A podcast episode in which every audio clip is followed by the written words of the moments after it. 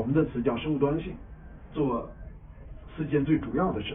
第一呢，就是生物多样性调查，我们要把这个地方的生物多样性弄清楚。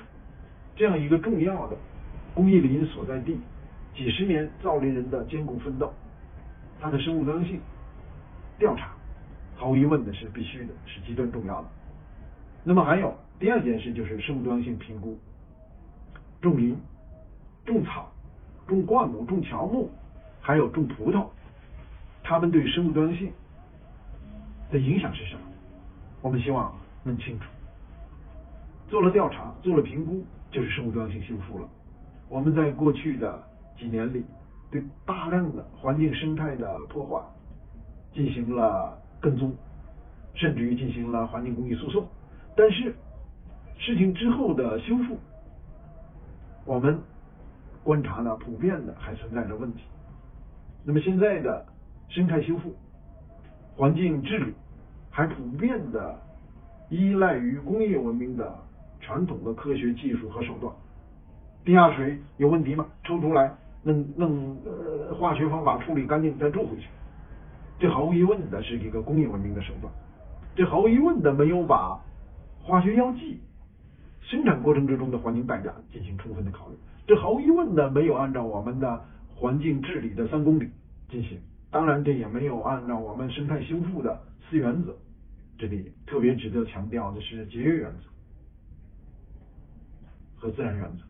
那么，我们希望我们的这个敦煌阳关调研组要在生物多样性修复方面给出我们的意见，坚持按照环境治理的三原则、生态修复的呃三公里、生态修复的四原则来给出我们的建议。那么，这是第三项任务。第四项任务呢，叫生物多样性规划。未来这个地方应该怎么样做？才是能够真正的把绿水青山建设好，这也是一件非常重要的事。那么，我们的调研组就准备做这四件事：调查、评估、修复和规划。前面呢都是生物多样性，有些同志对生物多样性还不了解。生物多样性呢，它包括动物、植物、微生物、物种的多样性，它还包括基因的多样性。最重要的是，它还包括生态系统的多样性。那么，在这样一个脆弱的、重要的生态系统里，我们怎么能够对这个生态系统真正的搞明白？这是极端重要的。希望今天在这里，我们正式的成立了阳光调研组，希望大家报名参加，希望我们开放的、共同的来为一个典型的敦煌阳光地区的生态的生物多样性做出我们的。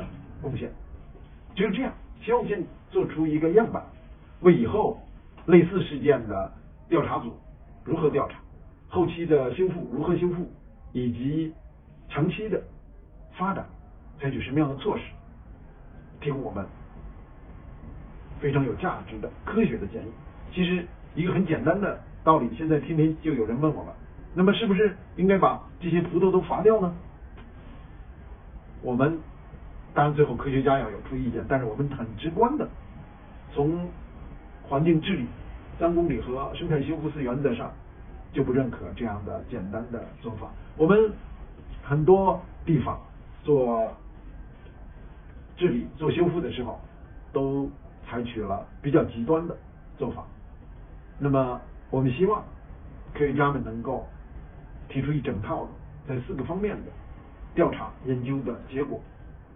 供当地参考，供更多的同志们参考。谢谢。预知事件后续报道，请持续关注绿会融媒。